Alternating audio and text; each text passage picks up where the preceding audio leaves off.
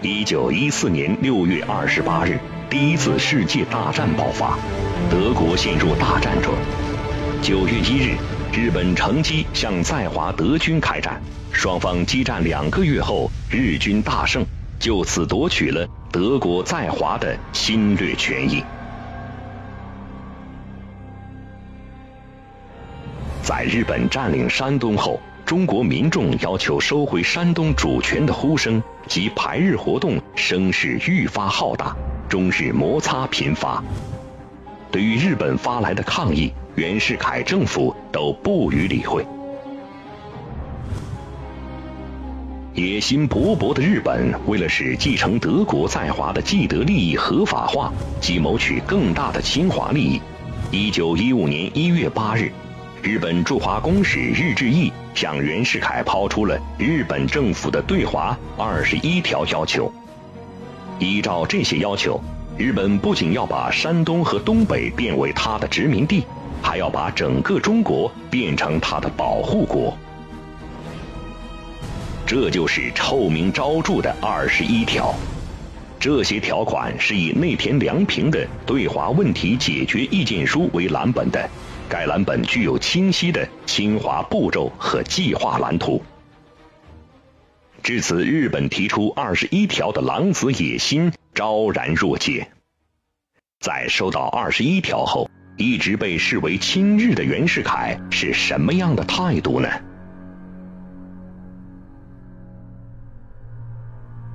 曾书度时任国务院参议兼大总统府秘书，作为当时的亲历者，他在我所经手的二十一条内幕里写道：袁世凯开始看到二十一条后震怒异常，当即决定全部驳回，一个字都不能答应。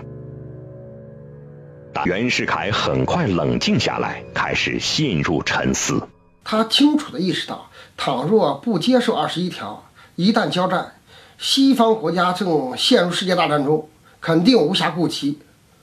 中国抗日将孤立无援，他面对的将是两个敌人，一个是比中国强大的多的日本，另一个是日本武装支持的孙中山的革命党。日方警告袁世凯，这是一个秘密条约，必须从速商定，不能外泄。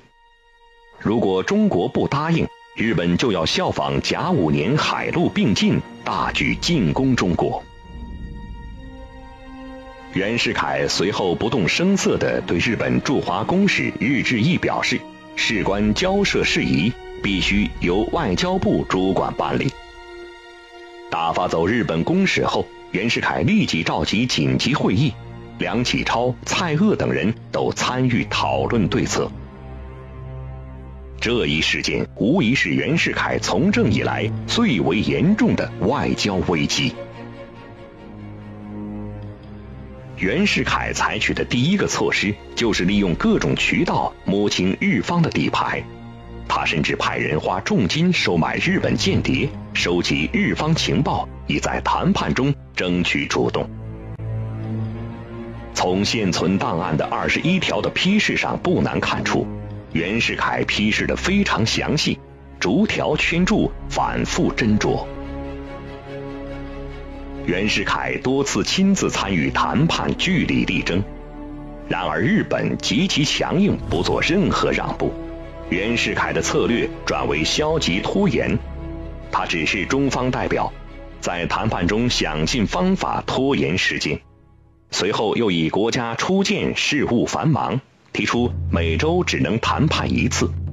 在会议上，他甚至让陆征祥拖延喝茶的时间，尽量减少商议的事项。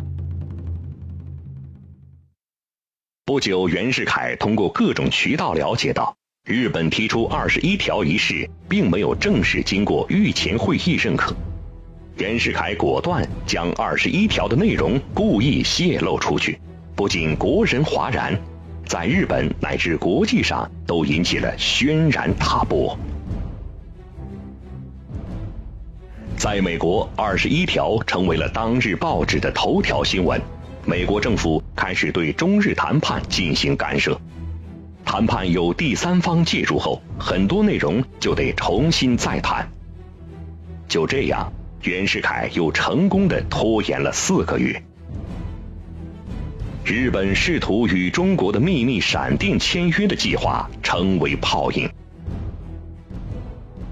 不久，日本间谍传来情报，日本政府迫于民意压力，以调整谈判底线为：一、日本在满洲内地杂居；二、日本人得在满洲租地种地；三、满洲警察局需聘雇日本人为顾问。当有人质疑情报可靠性时，袁世凯断然说：“这个报告是真的，我同日本人交涉数十年，他们的性情我知之熟矣，他们性急，喜欢痛快。”袁世凯随即组织研究有针对性的调整谈判策略。日本方面最后放到谈判桌上的二十一条内容，与袁世凯收到的情报几乎完全相同，而中国仍然没有立即签约的意思。完全失去耐心的日本，马上就在东北、福建沿海等地增兵，发出最后通牒，限中国在四十八小时之内答复，否则就使用武力，并支持孙文革命党。针对最后通牒，袁世凯召集各部门首长开会，他悲愤陈词，称国力未充，难以兵戎相见，只能暂时屈辱，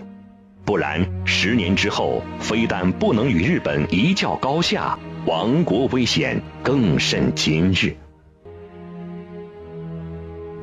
一九一五年五月九日。中方代表将条约最终修订版交给了日本公使，危机暂时化解。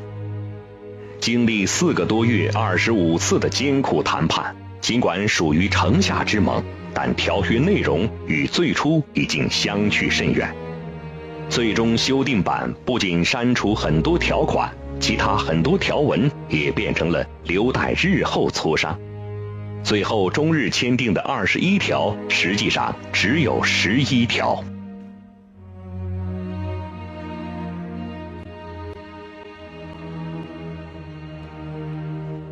那么在签订了十一条条款后，袁世凯又是如何应付急于实施条约的日本人的呢？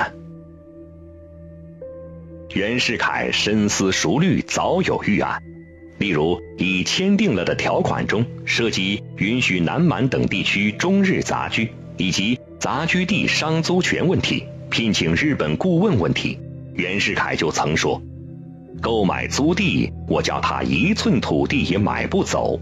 杂居，我叫他一走出附属地就会有生命危险；日本顾问，一个月给他两个钱，至于顾不顾、问不问，权力在我手。”袁世凯政府签约后，想尽方法限制日本在中国使用这十一条，抵制日本人在中国的侵略行径。在袁世凯暗中主导下，中国民情沸腾，纷纷抵制日货，致使日本不仅在经济上受到重大损失，国际声誉上也遭受重创。正如旅美历史学家唐德刚所评价的，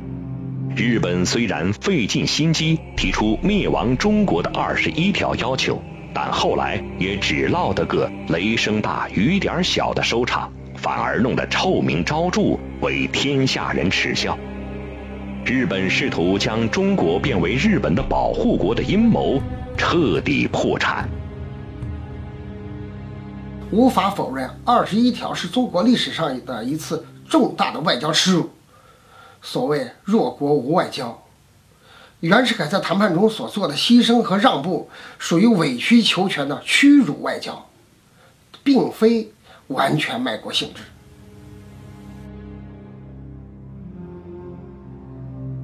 忍辱负重、智斗日本的袁世凯，最终还是因二十一条被历史误会为卖国贼。这不是他一个人的悲剧，实在是民国的悲剧，乃至民族的悲剧。面对这种悲剧，我们更需要的是心灵的悲悯、文化的反省和制度的重建。